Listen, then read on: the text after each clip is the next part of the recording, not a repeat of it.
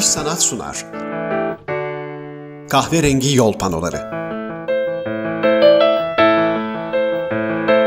İş Sanat'ın katkılarıyla hazırlanan podcast serisi Kahverengi Yol Panoları, Türkiye'nin kültürel zenginliğinin izini sürmek için yola çıktı. Öğren yerlerinden müzelere, anıt yapılardan sanat eserlerine, kahverengi yol panolarıyla işaretlenen değerlerimizle ilgili yapacağımız yayınlarda bilim ve kültür dünyasından isimlerle söyleşiyoruz. Ben Emrah Kolukısa ve bugünkü konuğumuz Troya Antik Kenti'ndeki arkeolojik kazıların başkanı Profesör Doktor Rüstem Aslan. Kahverengi yol panoları başlıyor.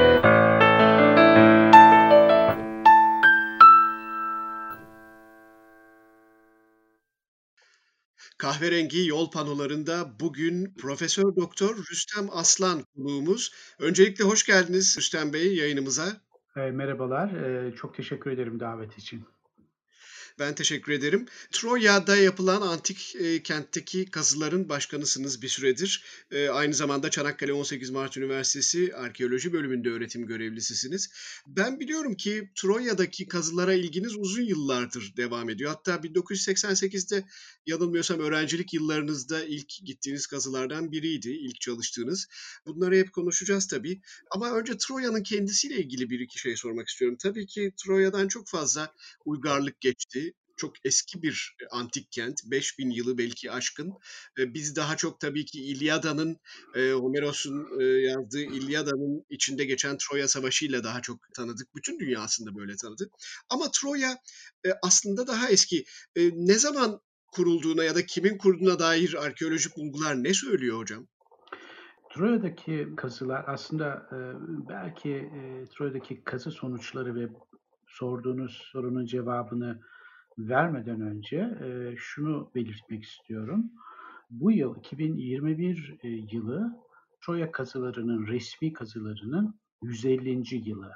Yani 1871 yılında Henry Schliemann'ın Osmanlı Devleti'nden ferman izin alarak başlattığı kazıların 150. yılı. Bu 150 yıl içinde pek çok farklı ülkeden gelen arkeologlar burada çalışmalar, kazılar yapıyorlar en son arkeologların temsilcisi e, benim. Bu 150 yıllık kazı sonuçlarını değerlendirdiğimizde e, özellikle son Korfman, Manfred Osman Korfman 1988'deki kazılardan sonraki mutlak tarihler, analizler, tarihlendirmeler bütün e, bunları değerlendirdiğimizde Troya'nın yerleşim tarihi milattan önce yaklaşık e, 3000'ler ve biraz daha öncesi var ama e, elimizde çok e, net bilgiler yok. E, yani milattan önce 3500'lere ait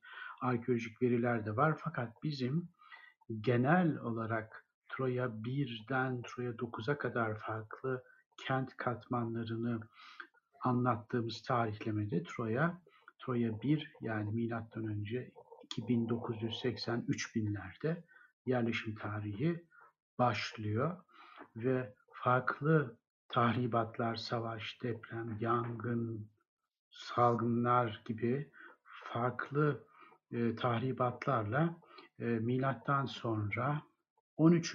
yüzyıla kadar yani Doğu Roma, Bizans, e, erken Bizans dönemine kadar devam ediyor. Yani 10 farklı kültür ana katmanı ve kenti olduğunu söyleyebiliyoruz.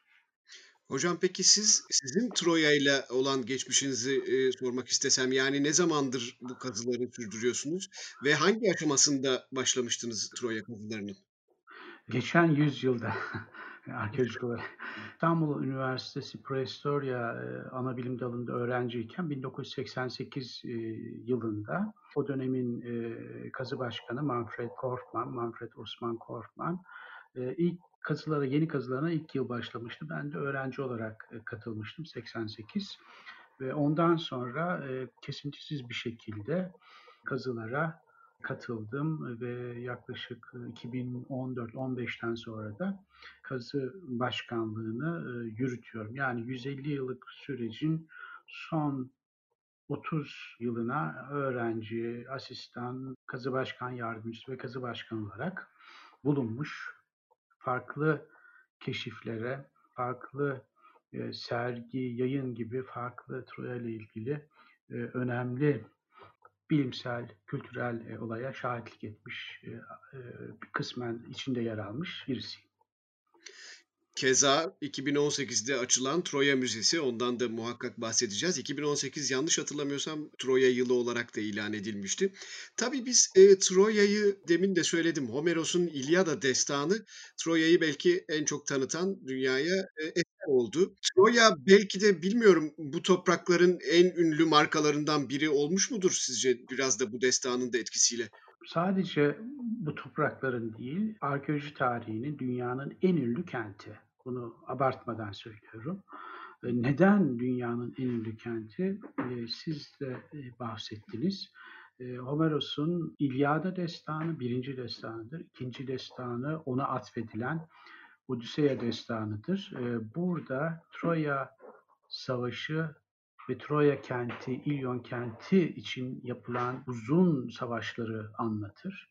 E, tabii ki Homeros'un günümüzden yaklaşık 2800 yıl önce yazıya geçirdiği bu destanlar kopyalanarak farklı aşamalardan, bu konu çok geniş bir konu belki ileride sadece bununla ilgili bir program yapabiliriz, günümüze kadar geliyor. Ve bu süreçte özellikle e, Orta Avrupa'daki ama Osmanlı toprakları Türkiye'deki kültür coğrafyasında da sanatta, edebiyatta, şiirde, pek çok sinemada sürekli e, yeniden işlenerek e, Troya'nın kahramanları, trajedisi, öyküsü dünya kültür mirasının en önemli noktalarından birine dönüşüyor.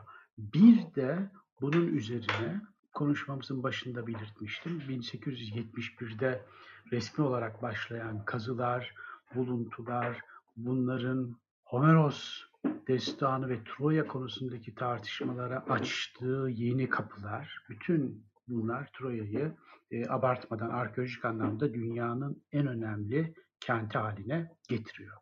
Belki oraya birazdan sonra gireriz. E, bunun Troya yılı e, ve daha sonrasındaki e, süreçte e, değerlendirilmesi de aslında Türkiye'nin bu kültürel mirasa nasıl sahip çıktığını açık bir şekilde ortaya koyuyor.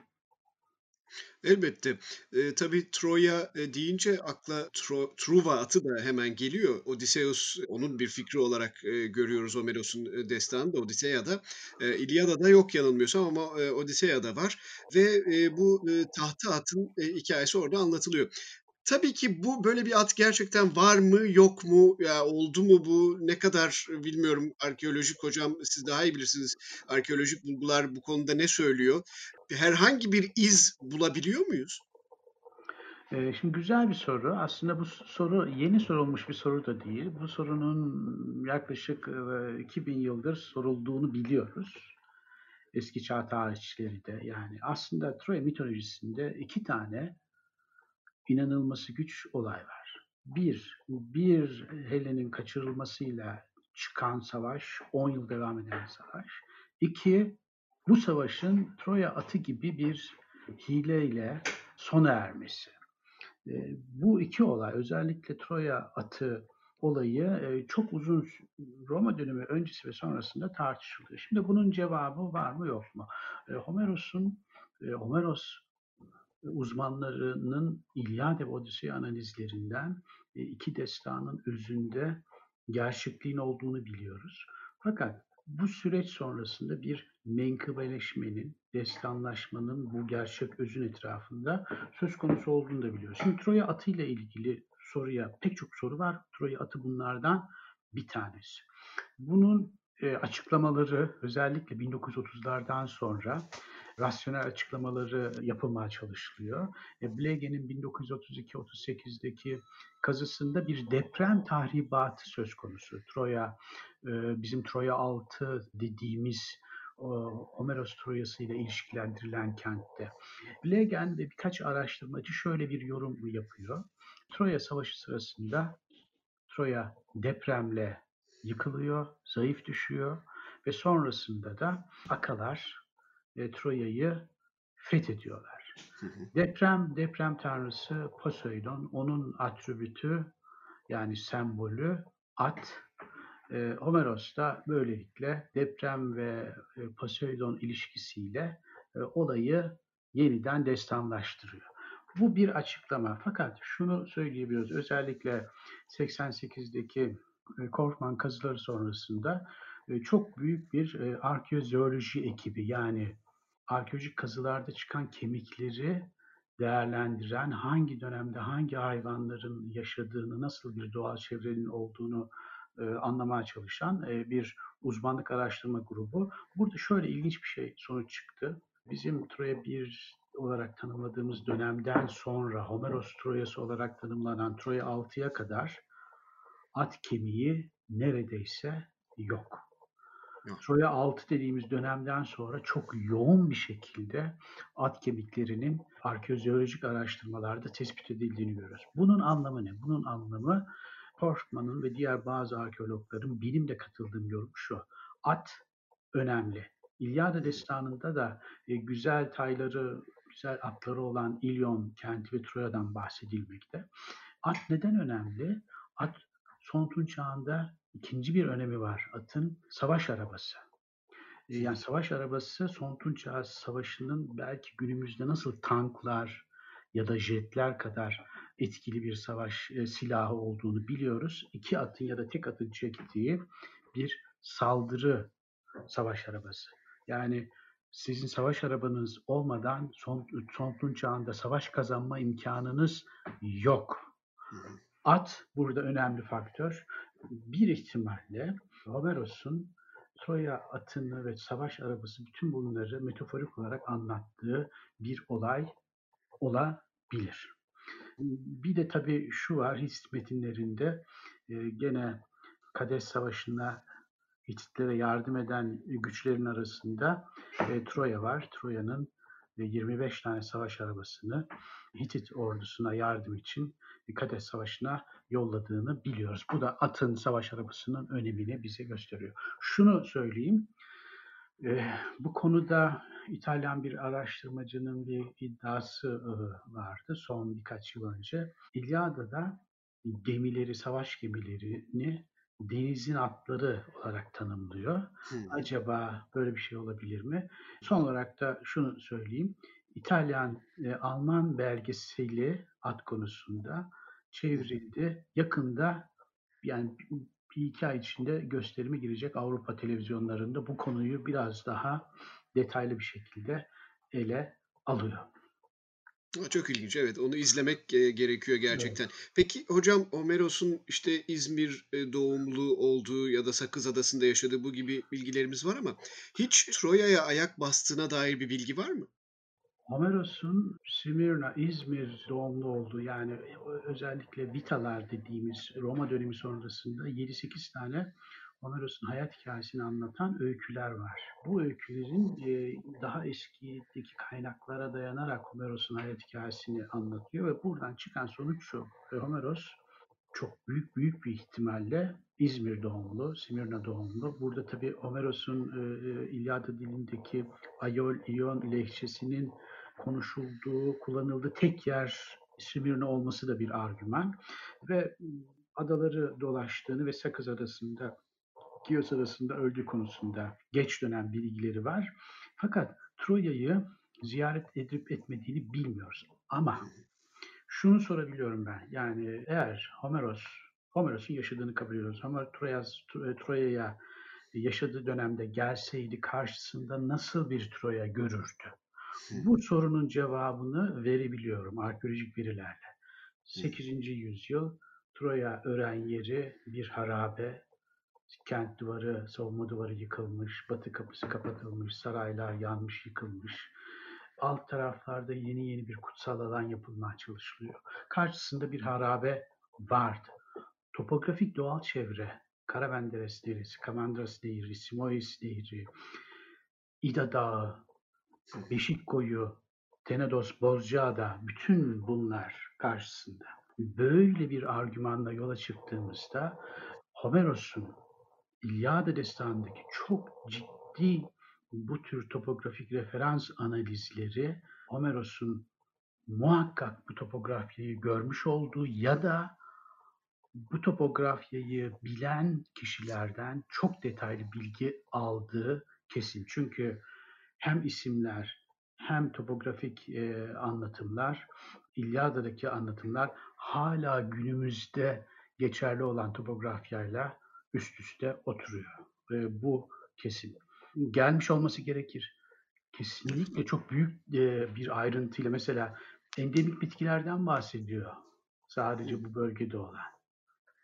Böyle bir bilginin ona ulaşmasının başka bir e, yolu e, yok. Doğru.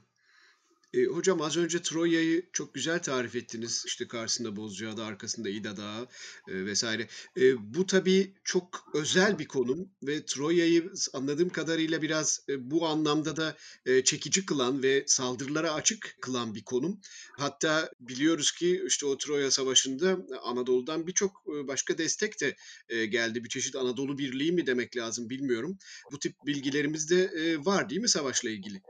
E, evet, şimdi Homeros'un e, İlyada Destanı'nda e, ikinci kitapta gemiler kataloğu var. Gemiler kataloğu Grek yani Aka güçlerinin geldiği yerleri anlatır.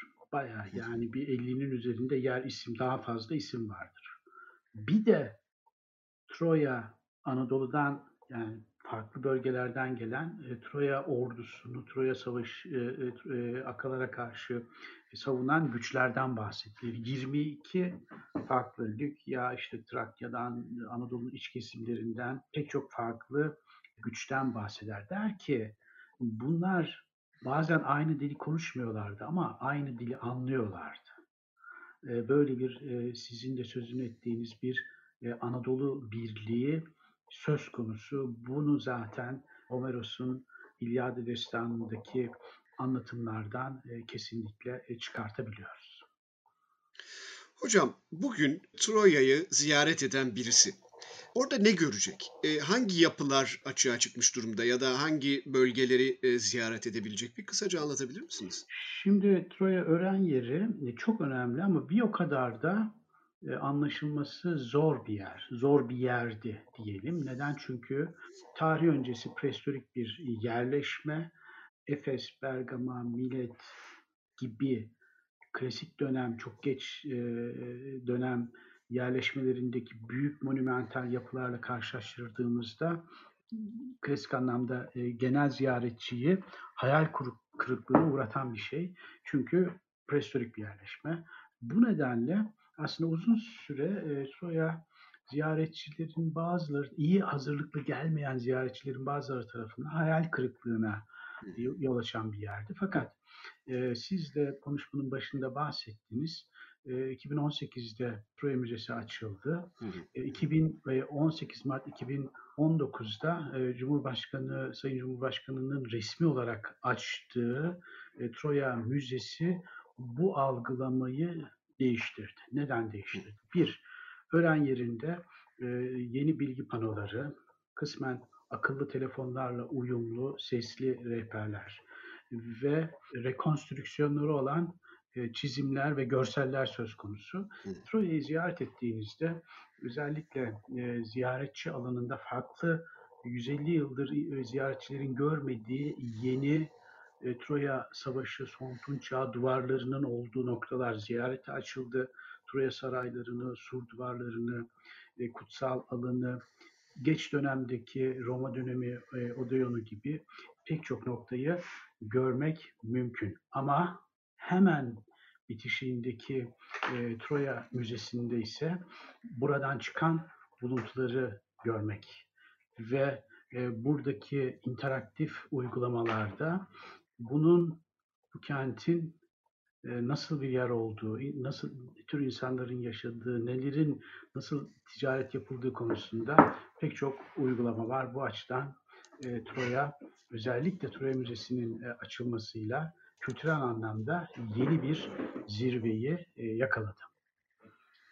Evet, gerçekten müzenin açılması çok iyi oldu. Ben üstelik e, müzenin mimarisini de çok ilginç ve e, e, güzel buluyorum. Bilmiyorum siz daha iyi bilirsiniz mimarının e, adını. Fakat e, o anlamda tasarımı da e, çok hoş olmuş. İçinde peki bütün bulguları sergileyecek kadar bir alan var mı yoksa nasıl kullanılıyor? Şimdi bu aslında bizim hayalimizdi. E, Korkman'ın hayaliydi bir müze e, olması. E, 2001'de çok büyük bir Troya Düş ve Gerçek sergisi vardı. 1 milyon ziyaretçi Almanya'daki sergide hala bu şeydir, dünya rekorudur. Bir arkeolojik serginin ziyaretçisi. Ondan sonra bir müze hayali kurmaya başladık ama burada Kültür ve Turizm Bakanlığı'nın e, girişimleriyle Kültür ve Turizm Bakanlığı'nın 2011'de açtığı bir yarışma oldu. Ulusal fakat uluslararası ekipler de katıldı bu yarışmaya. Bu yarışmada ben Kültür Bakanlığı'na danışmanlık yaptım. Oy hakkım yoktu ve çok önemli bir e, jüriyle yarışma projeleri değerlendirildi. 150 tane proje vardı. Burada Ömer Selçuk Baz'ın İstanbul'dan birinci olan projesi yine Kültür ve Turizm Bakanlığı tarafından sadece kendi kaynaklarıyla yapıldı ve 4 ya da 5 yıl bir e, süreç söz konusu oldu. Burada e, 3000 metrekare kapalı sergi alanı, depo alanları, modern e, müzecilik anlayışına uygun tasarımlar, yani tasarımı olan bir müze, öyküsüyle e, örtüşen bir e, müze ve aldığı ödüllerde, bundan sonra alacağı ödüllerde bunu gösteriyor. 2000'e yakın eser sergileniyor e, ve sadece Troya'dan değil, bizim Troas dediğimiz bölgede 9 tane farklı kazı var. Asos, Gülpınar, Paryon, Gökçeada gibi farklı alanlardan çıkan eserler de Troas salonunda sergileniyor. Ve benim için müzenin tabii esas iddiası ve etkisinin şu olmasını istiyorduk. E, Troya eserleri 150 yılda özellikle Şliman döneminde çalındı, götürüldü. Dünyanın farklı yerlerine dağıldı bu eserler. Troya'nın dibindeki modern bir müzede sergilensin. Eserler çıktığı topraklara geri dönsün ve müzede e, gene Kültür ve Turizm Bakanlığı'nın 2012 yılında e, Amerika'daki Pen Müzesi'nden ortak çalışmayla Pen Müzesi ile 60'lı yıllarda yurt dışına kaçırılan küçük bir e, Troya hazineleri de bu e, Troya Müzesi'nde e, sergileniyor. Bu açıdan da e, Troya e, Müzesi'nin sadece arkeoloji tarihinin geldiği çizgiyi göstermesi değil, aynı zamanda eserlere çıktığı topraklardaki e, eserlere geri dönüş sürecindeki olumlu bir e, çözümün söz konusu olabileceğini göstermesi açısından bence e, çok e, büyük bir etkisi söz konusu. Şüphesiz. E, hocam 150 yıl dedik yani bu 2021'de 150. yıl 1871'den e, aldığımıza göre. Bu 150 yıl tabii ki yine de yetmiyor değil mi? Yani sizce daha ne kadar kazılması gerekir Troya'nın? Şöyle diyelim Troya'nın kazılması ya da üzerinde çalışılmasının sonu yok. Yani siz de belir, yani şunu söyleyebiliriz. Yani arkeolojik aslında arkeolojik kazı aslında bazen bir tahribat gibidir. Koruyarak, sergileyerek, değerlendirerek çalışmaların devam etmesi lazım. E, Troya'nın bu sene içinde bizim önceki yılları e, sonuçlarını değerlendirerek e, yapacağımız birkaç kritik noktada kazımız olacak. E, burada sürpriz sonuçların çıkabileceğini ben öngörüyorum. Göreceğiz hep beraber. E, ama tabii e, değerlendirilmesi, öğren yerinin bir kültürel anlamda yönetilmesi Troya Müzesi ile beraber aynı kültürel konsepte yeniden e, sunulması, bütün e, bunlar önümüzdeki aylarda, yıllarda yapılacak. Troya'da kazılar bitmez. Böyle bir sınır, bunun sınırı yok. Doğru, evet. Zaten ömrünüzü neredeyse buraya vakfetmişsiniz. Yıllarınız evet. burada geçmiş. Daha da devam edecek gibi görünüyor. Hocam e, Troya'ya ziyaretçi e, ilgisi nasıl sizce? E, Troya'ya e, 2019'da yani Troya yılı Kültür ve Turizm Bakanlığı'nın Cumhurbaşkanlığı himayelerinde ilan ettiği Troya yılının etkisi çok büyük oldu. E, müzeyle öğren yerinin yaklaşık toplam ziyaretçisi 2019'da 800 bine yaklaşmıştı.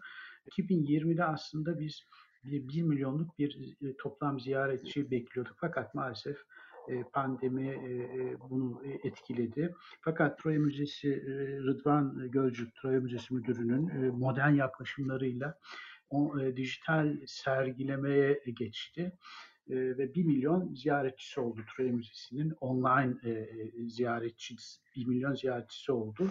Ben şunu öngörüyorum. Bu pandemi süreci sonrasında bu sene dahil hedef Troya'nın Troya Müzesi ve öğren yeri hedefi 1 milyonda hazırlıklar ona göreydi.